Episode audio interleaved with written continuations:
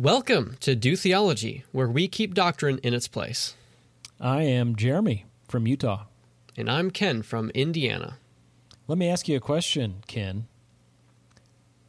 Well, rather, evaluate these statements, if you would.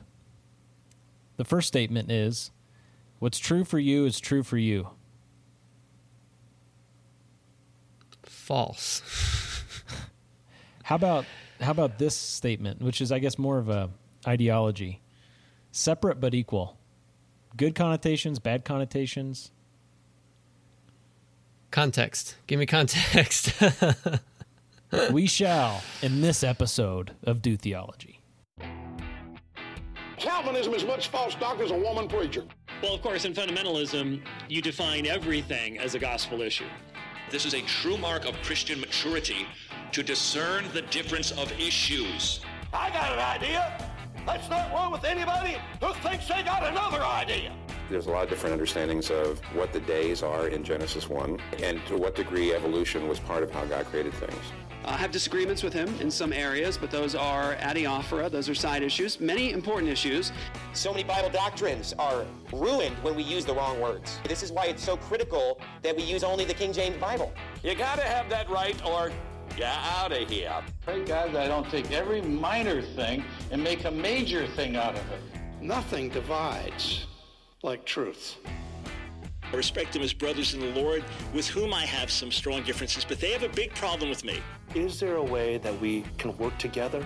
I think fundamentally we have to say yes. Christians can disagree and still kick it. All right. Well, it has been a while since we have recorded an episode. To give you, dear listener, a peek behind the curtain, we are recording this on Friday, August 21st of 2020. We typically like to record things well in advance, which we have been doing because we had lots of stuff going on this summer where we wouldn't be able to record. But now we are back in our places, kind of getting into the routine of things again, hopefully. Um, we've been through a lot over the last several weeks. Do you want to give a short update, Ken, and then I'll give a short update? Sure. So for us, we've uh, our church plant uh, got a facility. We started meeting in there, which we're praising God for that, and we've started getting engaged with some different evangelism opportunities around that we're really excited about, and um, starting to really get really get the message of the gospel out and be very active in that. So it's been it's been exciting. It's been fun. Starting to see some new faces coming to Bible study. So yeah, it's been great. And you had your back thrown out. That's true. I forgot about that because it's actually feeling better now. But I did. I threw my back out at work. Worst back pain I've ever experienced. Dropped me to my knees. I couldn't stand up for 15 minutes and was very limited in my mobility for a few weeks. But feeling good now. This this was my this week was my first week back to work, and we're doing good. Now you're back. Mm-hmm. Well, uh, my wife and I, uh, my whole family, went on a sabbatical back to our home state of Missouri, and we were gone for six weeks. Um, and now we are back in Utah, working on getting back into our routine with our three little kids tough getting out of routine and then trying to come back into a routine. So, and we were sick, and you were sick, Ken. Yes. With what may or may not have been coronavirus. We will not disclose that information. um, I'm still dealing with some strange symptoms, trying to get back to feeling normal. Um, I have streaks of feeling better, streaks of feeling worse. Uh, I think right now I'm somewhere in between, and just uh, yeah, working on working on getting back to where we were before we went on this sabbatical, which is proving tough to do. We haven't been back for a full week yet, though. So, anyway, yeah, there it is. That's what's up. All right. Can two Christians who hold different views of a secondary doctrine claim validity equally? Um, or does one necessarily have to be more valid than the other? Um, and so that that might sound a little bit confusing or a little bit complex, but you know, one of the examples we'll get into, I'm just going to mention it now, and we'll get back to it later, is Baptist and Presbyterian. Mm-hmm. So you've got one group Presbyterians that sprinkle babies, and another group that refuses to do so. Can they both legitimately claim validity of their doctrine in that area, their doctrine of baptism? And can we affirm that, that they're equally valid, even though they're opposed? Which is why I was asking at the beginning what's true for you is true for you, Right. or separate but equal. There we go. And those are, I never want to answer questions without context. And now we have our context. Yeah. So we need to define some terms.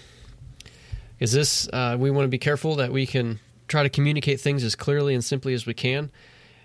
For, uh, we want to define terms, but as we even approach that, let's talk about our second column again. Last in the first season, we had two episodes talking about the second column. Second which- column of what? Of the charts. Where, which, of where course, can they find the chart? you can find at dotheology.com and click on the button that says the chart. The chart. Fantastic resource that we encourage people to check out and download and grab a hold of. Don't feel shy about distributing that. It's uh, it's it's handy. So we talked about that for two episodes, and we broke down the definition for why the second column exists and the principle that helps define what belongs in that second column. So you want to give us the rundown on that? Define define what belongs. What's the principle behind the second column? Well, you asked me to do this, and I didn't have it pulled up in front of me, Ken. I should have it memorized, of course, but uh, alas, I do not. Well, Here you made. yeah, it's true. Yeah, it should just roll off, roll off my tongue, but it doesn't. Um, so the idea with secondary doctrine is that these are issues on which Scripture allows for interpretive differences. So they do cause some divisions. They cause denominational divides. And our principle here is to take a stance on these, but we should keep fellowship with other believers who happen to disagree with us on these issues. And we say keep fellowship. That doesn't necessarily mean within the same church, right? It, it could mean that, but it also, Yeah. it, you, you mentioned it can create uh, denominational divides. So when we say keep fellowship, that doesn't mean you're both members of the same church necessarily. But when you view other believers who affirm everything in that first column as true, then we keep fellowship with other with those believers as recognizing them as true believers. They're not heretical, they're not heretics, they're not outside of the bounds of Orthodox Christianity.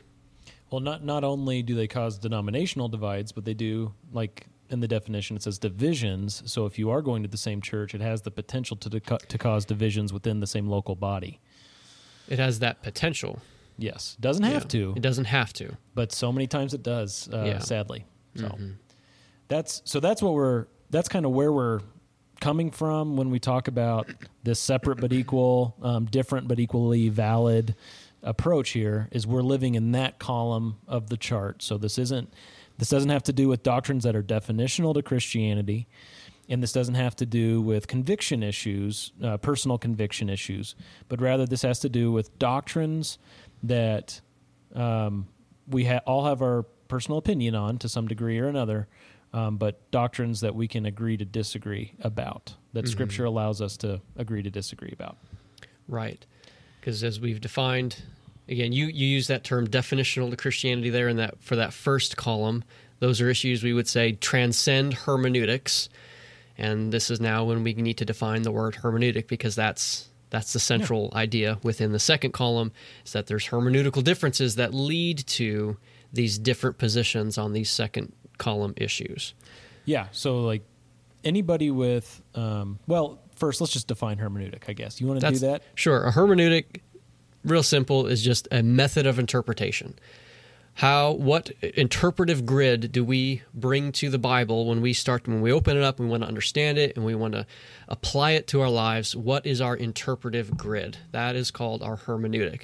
And there are different believers who use different interpretive grids, different hermeneutics, a different method of interpretation when they seek to understand and apply God's word. Yes. So when you think of the chart, hopefully you've seen it or you, you're pulling it up and you can see it now. Those matters of doctrine that are in the first column, primary doctrine, those beliefs, we say, transcend methods of interpretation, meaning as long as you have a reasonable interpretation, um, and when I say reasonable, it's just kind of the way that you view, the way that you view the world is a is a hermeneutic essentially. The way you go about your life and understand what you see on TV and understand the news and understand uh, conversation with somebody.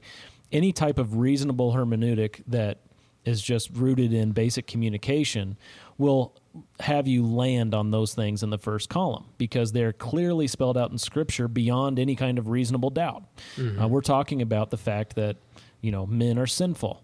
You can't you can't read the Bible with a reasonable method of interpretation and come out saying, you know what, I don't think we are sinful, right? It's very, very clear. It's beyond a reasonable doubt that Jesus came to save sinners, right? That he died on a Mhm. cross, that he rose again. That those things are just, they're beyond, uh, again, a reasonable doubt.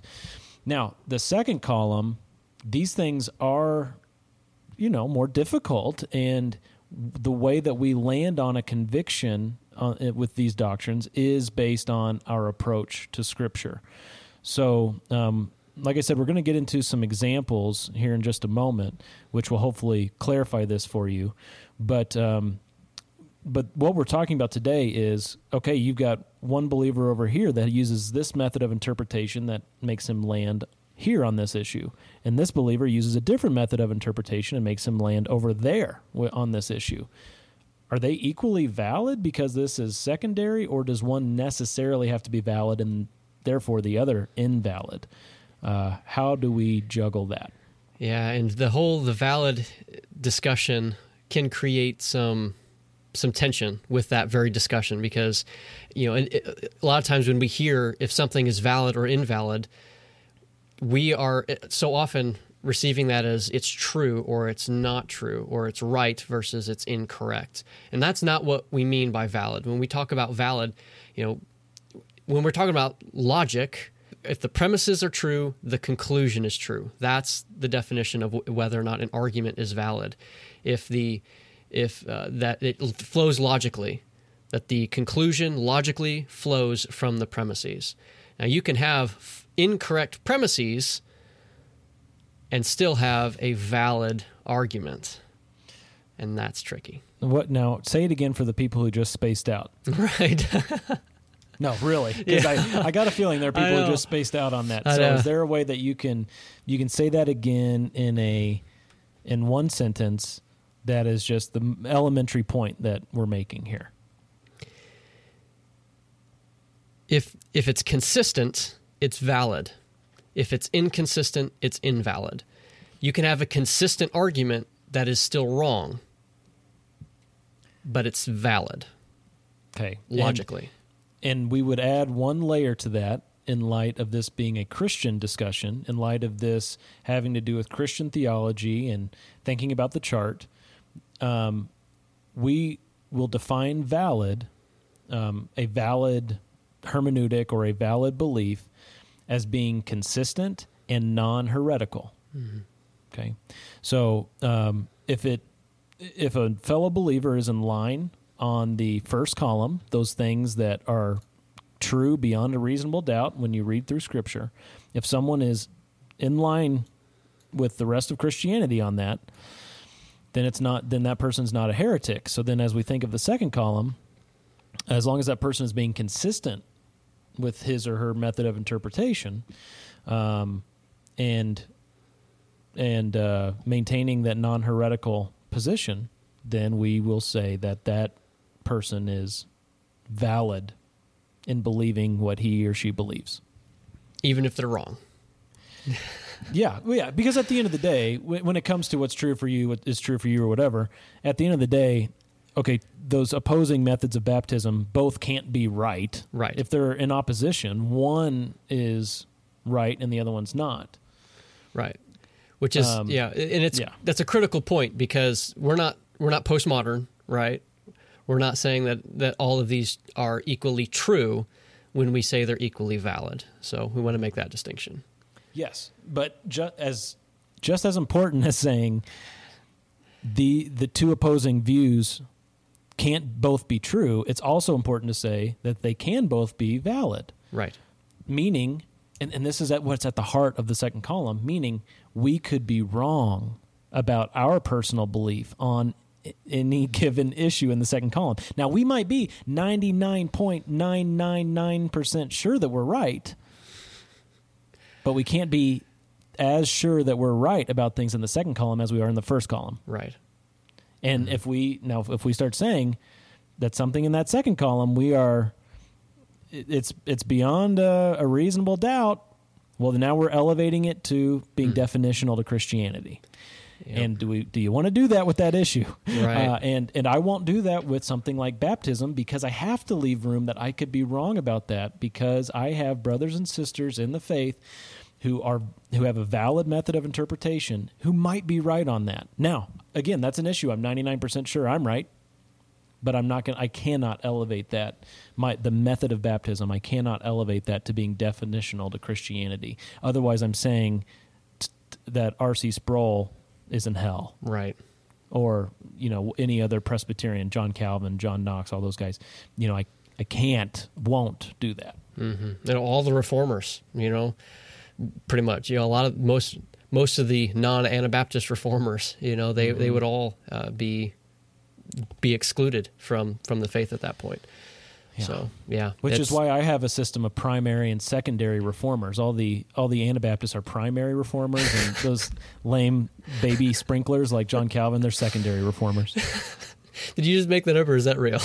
I made that up. Okay, that's good. Okay, so as uh, hopefully that helps uh, kind of bring some context to this c- discussion, and hopefully that makes it clear as we talk about these things and answer maybe some objections that people might have to the valid invalid uh, line of reasoning. Uh, but we want to be clear about that as much as we can. So we've already kind of brought in one of the examples that we were going to talk about. Um, that's the issue of baptism. Yeah, that's So- a real easy one. I Yeah. think relatable for a lot of people. Right. We're you and I are both credo Baptists, or believe we practice believers baptism, but we know that there we, we mentioned the Presbyterians who practice infant baptism. They baptize babies. How do we understand that? Um, Yeah. Yeah, so um, if you have been following our podcast, you know you know that the last episode we did was an interview with Josh Buice, the president of G3 Ministries, and he's in an interesting spot because he's um, reformed. He's a reformed Baptist, so he's Calvinistic. Um, I believe. I mean, he's not dispensational. I believe he's probably amillennial, maybe historic premill or something. But he's a Reformed Baptist. He's in the Southern Baptist Convention, and he's a pastor. Yet he also is the president of this parachurch ministry that holds conferences, and he invites people like Joel Beeke, who he mentions in this clip, and um, and others who are Presbyterian who sprinkle babies. Now they so they come together. These Reformed Baptists and these Presbyterians they come together at these conferences. Though they don't go to the same churches on Sunday morning, they come together at these conferences and minister together. So we asked them about that in the last episode, and we want to play a clip from that and uh, respond to it because it's it's right on this very point. But as it pertains to crossing over, say, from our denomination to other denominations, we have worked with other Christian groups and and with other pastors who are not Southern Baptists or who even aren't Baptist at all. And we think that that is possible as we come together on the gospel. Obviously, there are certain positions that are going to keep us from being members of the same church. So, when I'm talking about my friends who are Presbyterians, obviously, I could say, that a Joel Beeke can preach in our G3 conference, for instance. And in fact, in our very first G3, we made it a point to have Presbyterians who were preaching right alongside Baptists, and and we did that uh, w- with great intentionality. But you're so ecumenical.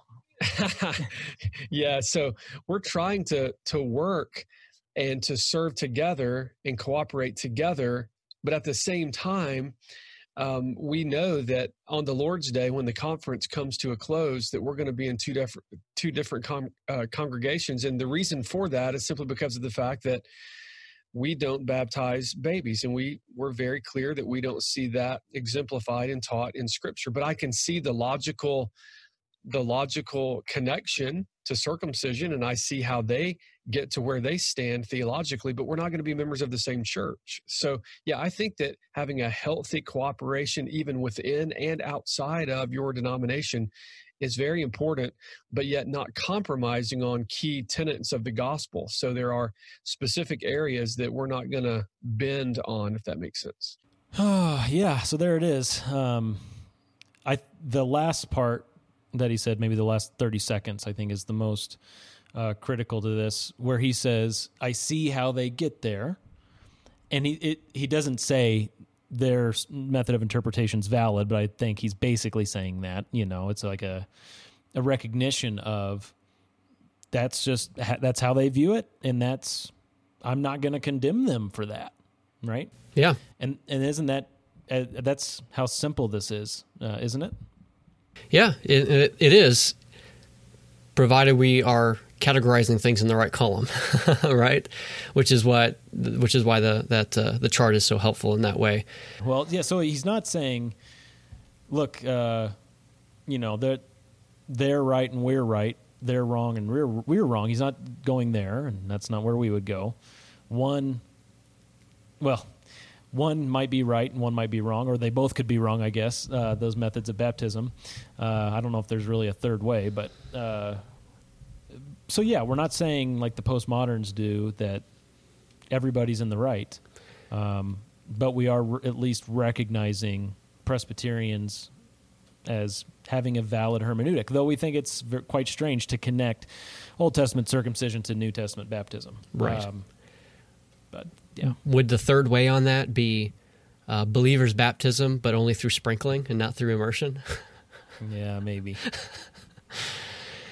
Okay. Well, that's that's the first example. Do you have anything else to say on that? Um, well, I, I do want to challenge people who are listening as far as whether you are Baptist or Presbyterian. If you have a hard time uh, admitting that the other view is valid, that I think that says something, right? If you have a hard time admitting that someone who holds a different view than you on the method of baptism holds a valid view, that might be revealing that you don't have doctrine in its place. Uh, now, I understand there's passion around doctrine. There should be passion around doctrine. But um, we got to have balance, and it's really easy to get out of balance on this one. Yeah. Do you think a lot of the people who recognize the general principle of the second column but would have trouble with the terminology, it would be just a matter of of understanding the definitions of what we mean by valid, or you think there's more than that?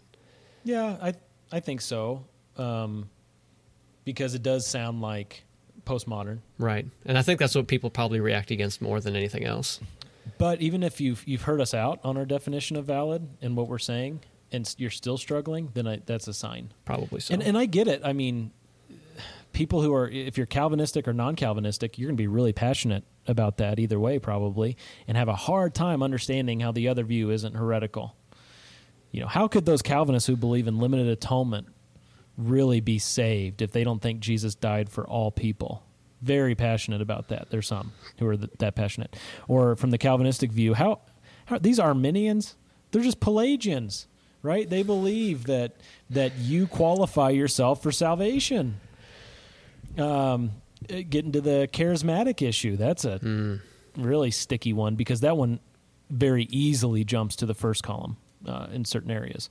But we, we have to admit at a fundamental level that there are people who can be continuationists as far as the sign gifts go and can be can have a valid view on that. Just the way it is. Yep. Now they're wrong, but they're valid. Yeah. What's another area where that we can chat about concerning this issue? Yeah, so another one that I think probably a lot of people would be able to connect with and grasp a little bit more is the areas of eschatology. And eschatology is a big word, just refers to study of the last things. So, what happens at the end of time? You know, when we're uh, the church age that we are in right now, is there a rapture? What is the timing of the rapture? When is Jesus coming back in relation to his kingdom, etc.? Are you saying that there are some so-called Christians out there who disagree with Kirk Cameron? Yep. wow. What a quagmire. Uh huh. Yeah. Well, why don't you just walk through like the three main millennial views? Sure. So the first is the premillennial view, which states that Jesus Christ is going to come back to earth, set up his kingdom, and it's going to be a literal 1,000 year reign on planet earth. Jesus Christ will rule and reign personally and physically from Jerusalem. That is the pre-millennial view. He comes back before the millennium. Second view is the post-millennial view, which views the 1,000 year reign more uh, not as a literal 1,000 years per se, but as a, a, a long period of time, and at the end of which Jesus Christ will come back and destroy all of his en- enemies and usher in the uh, the eternal state. Yes, yeah, so some post millennialists take it as a literal thousand years. Um, okay. And some take it as more of a a figurative thing. Um, but I think you know probably what's most unique to them as we look to differentiate them from the next view Yes. is that post millennialists believe that the tribulation time is squarely behind us and things are getting better. Right. So they're yeah, it's they view it's a very say optimistic viewpoint on the present and the future and that our job as the church is to essentially usher in that kingdom is to continue to build and grow a Christian society uh, and make make the world a Christian place at which time Jesus Christ will return and claim his kingdom that we have built here essentially. Yeah. Third view is the amillennial view, which the, the prefix a means not, and then millennial. Uh, they, they don't believe in a literal millennium of any kind. They believe that the millennium is a spiritual idea that is happening now, where Christ is currently ruling and reigning in our hearts, and a lot of a lot of the language in Revelation is either descriptions of the past or is figurative, and Christ will one day return, but there's no millennium to speak of. or um, or literal tribulation time either. Right. So where pre and post millennialists would agree is that there's a literal time of tribulation. Post millennialists put that way back in the first century. Pre millennialists, by and large, not all, but by and large, put it in the future as a Mhm. literal time. And amillennialists say just as the millennium is figurative, so is the tribulation. They're happening at the same time. Yes. And for whoever is listening, whatever position you take when you hear the description of these other systems, and if all you've ever known is just the one viewpoint, you're going to be like, what? People believe that about the end times? What? what Bible are they reading? Exactly, because it's just been it may be something that you've just always always been taught that one thing. The churches you've always been a part of has have always advocated for that one thing, and it leads to it leads to different approaches on a variety of issues. But yeah, it's and yet we recognize okay, even though people may be coming from different places on this, and they've arrived to those conclusions, they've arrived on a premillennial, postmillennial, or amillennial position based on their interpretive grid, their method of interpretation, their hermeneutics. Those three positions are all valid. Meaning non heretical and consistent. Yes. Now there is um, there is a point with all of those, just just like anything in the second column. When we've had an episode about this, anything can become heretical. Mm-hmm. Um, any view of anything, you can take it and you can work on it, work on it, work on it. Next thing you know, you're a heretic. Um, but as long as they're consistent and non heretical, we can say valid. Now, some people might challenge that word consistent. Um, for instance, you and I, we have publicly admitted that we're dispensational and our hermeneutic is dispensational. And it's, I think it's very easy from our viewpoint, particularly, to look at other systems of hermeneutics and say, well, they're inconsistent, so they're invalid. We're the only consistent approach to Scripture. Right. What What do you make of that, Ken? Someone who might make that argument, who's of the same circles as us. It's it's a very difficult conversation because I think a lot of times what happens is we say they're inconsistent with my hermeneutic is the reality of what's actually going on is where because it, it's it's difficult too because both multiple hermeneutical approaches can take a position that says i'm trying to understand the original author's intent and so the discussion and the disagreement comes over what did the original author intend to mean and which author, the divine author or the human author. And now we're getting into all kinds of hermeneutical weeds that could lead to a lot of different discussions. Um, yeah. But so much of the time, it's the breakdown of those issues that lead to, even though I'm claiming a consistent historical, grammatical, contextual approach to Scripture, there may be somebody else who is claiming essentially the same thing, and yet we have a, a slight different understanding on perhaps the the context or uh, understanding of of a few other issues that leads to okay even though we're both saying that we have a grammatical historical approach there's something else that is leading to different conclusions. Yeah and now I've used historical, grammatical, and contextual without defining any of those terms. Yeah, you, you have. But I, I think realistically, at the end of the day, we just have to say that that these are secondary issues, and because they are secondary, we are acknowledging some sort of validity uh, with their belief mm-hmm. because it's non heretical, and there's freedom there, and they can be consistent. Now, because we might point the finger and say, "Look, those amillennialists, they're being so inconsistent." in harmonizing the Old Testament and New Testament because their priorities are all off in the way that they go about reaching their conclusions. And that's like what you're saying is, well, they're not doing it the way I'm doing it, therefore they're invalid. Right. Um, now, that doesn't mean you say, well, it's just a crapshoot. Flip a coin and and figure out which uh, hermeneutic approach, hermeneutical approach you want, and just go with that one because it doesn't matter. It, it all does matter mm-hmm. because it's God's word and it, these are important doctrines. But there has to be balance in this, meaning we recognize that their system of belief is valid. Right. Because it's consistent and non heretical. I'm not going to say that someone like James White, who's amillennial, I'm not going to point the finger at him and call him inconsistent because he might challenge me to a debate and reveal how inconsistent I am. So I'm not going to do that. and probably mop the floor with you, even though he'd be wrong. yeah.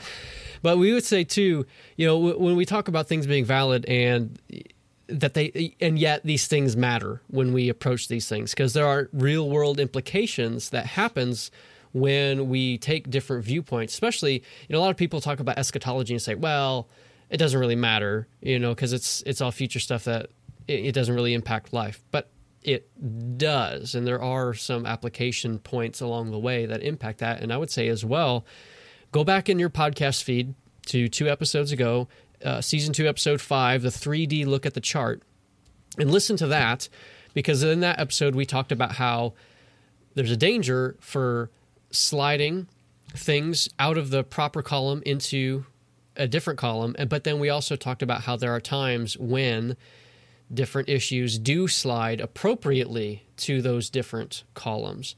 And that's true for these issues as well. There can be a point where we can take a, uh, a thing that properly belongs in the second column, but because perhaps of a, a, a incorrect conclusion or a, taking things too far with some things, it slides into that first column and becomes an issue, which is why we have throughout this episode have defined valid as non heretical and consistent because we don't want to take things too far with anything and end up being heretical. Yeah. Now let's think of some application. Uh, Josh Buice gave us some in that clip saying, you know, look, we're going to be at the conference together, but when it comes to Lord's Day worship, we're going to be in different churches uh, because we disagree on even just this one issue. Um, that is a real world thing. I mean, we live with different churches because uh, you know it, I'm out here in Mormon land, and so one of the things that gets thrown around a lot is what Joseph Smith first inquired of the Lord. Uh, which of these churches are right? The Methodists, the Presbyterians, the Baptists. Who who is right? And God said none of them. And so, let's have a a church that is uniform all the way down the line with all all areas of doctrine. Though it is so not. If you lived out here and talked to people, you would realize that um, for sure. But but the reality is God has given us a stewardship in interpreting his word and therefore we have different believers who have come to different conclusions on different doctrines and go to different churches and that's okay. Mm-hmm. As hard as Now- that is to accept. In a fallen world, that's okay. One day we will be in 100% lockstep unity with our doctrine when we see the Lord uh, and know Him and have have the closest relationship we could ever have with Him. But in the fallen world, with the stewardship responsibility that we have, we have to say it's okay. Yeah. And the thing about it is, when we are viewing things rightly in that column, we can have tremendous amounts of fellowship and unity with those other individuals in different churches, despite those distinctions between us in those areas. Uh, you know, I'm, I'm going to have a lot more affinity and fellowship with someone who may disagree on eschatology or method of baptism. And I'm going to be happy to fellowship with them if we've got everything lined up in the in that first column than I am with some. There's a there's a church not far from us that would be pretty pretty close to where we would be on eschatology in terms of premillennial and things like that, but their charismaticism has taken things so far with things that they end up being heretical in other areas. Uh, so they have a little bit of messed up view on the deity of Jesus Christ and the the nature of mankind, and and the nature of God's word and things like that. Those are those are touching on primary issues, and they are heretical in those areas.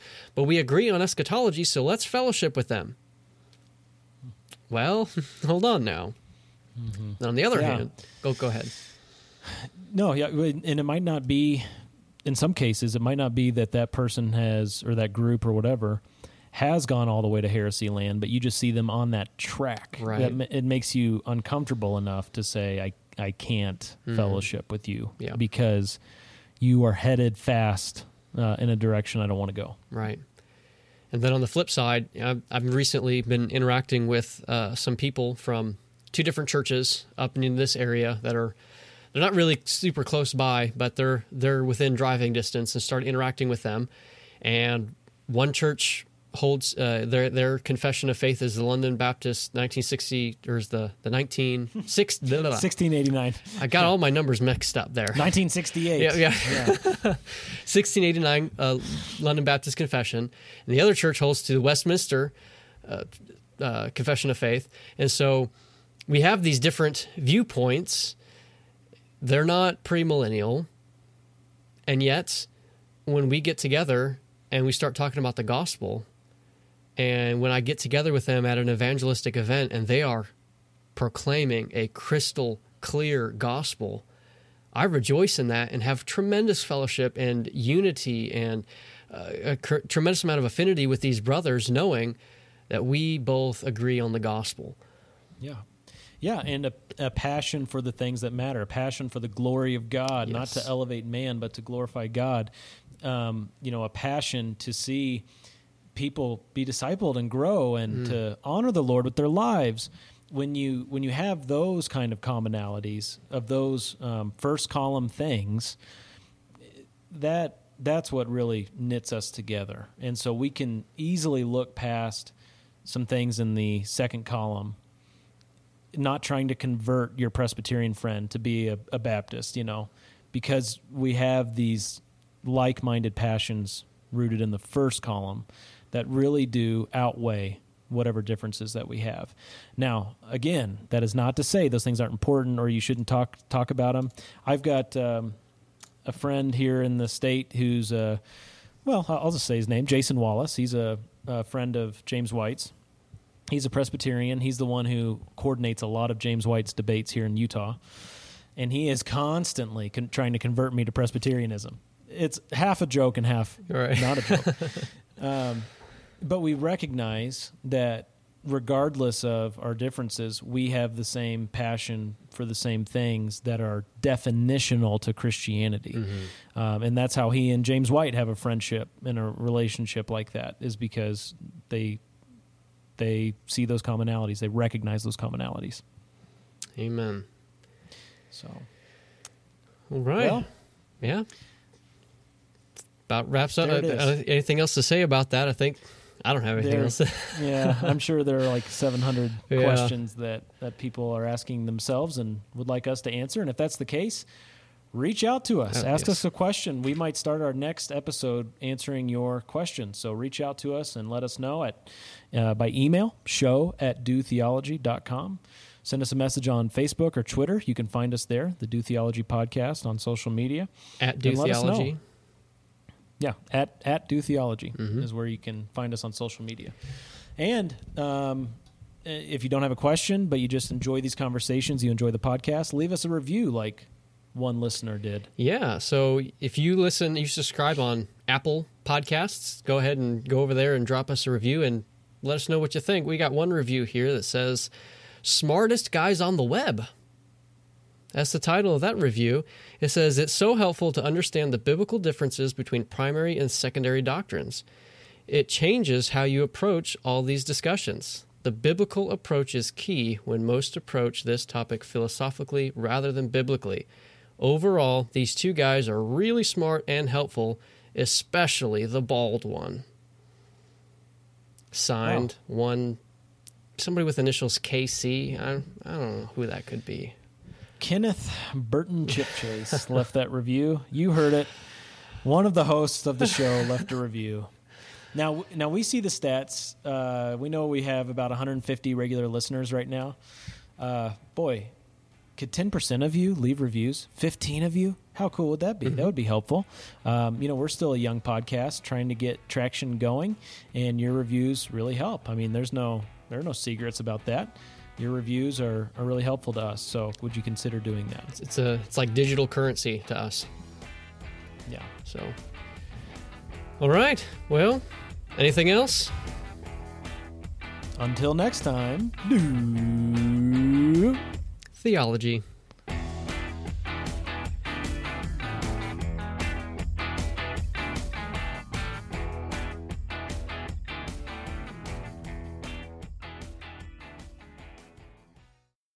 I like doing that. It's fun.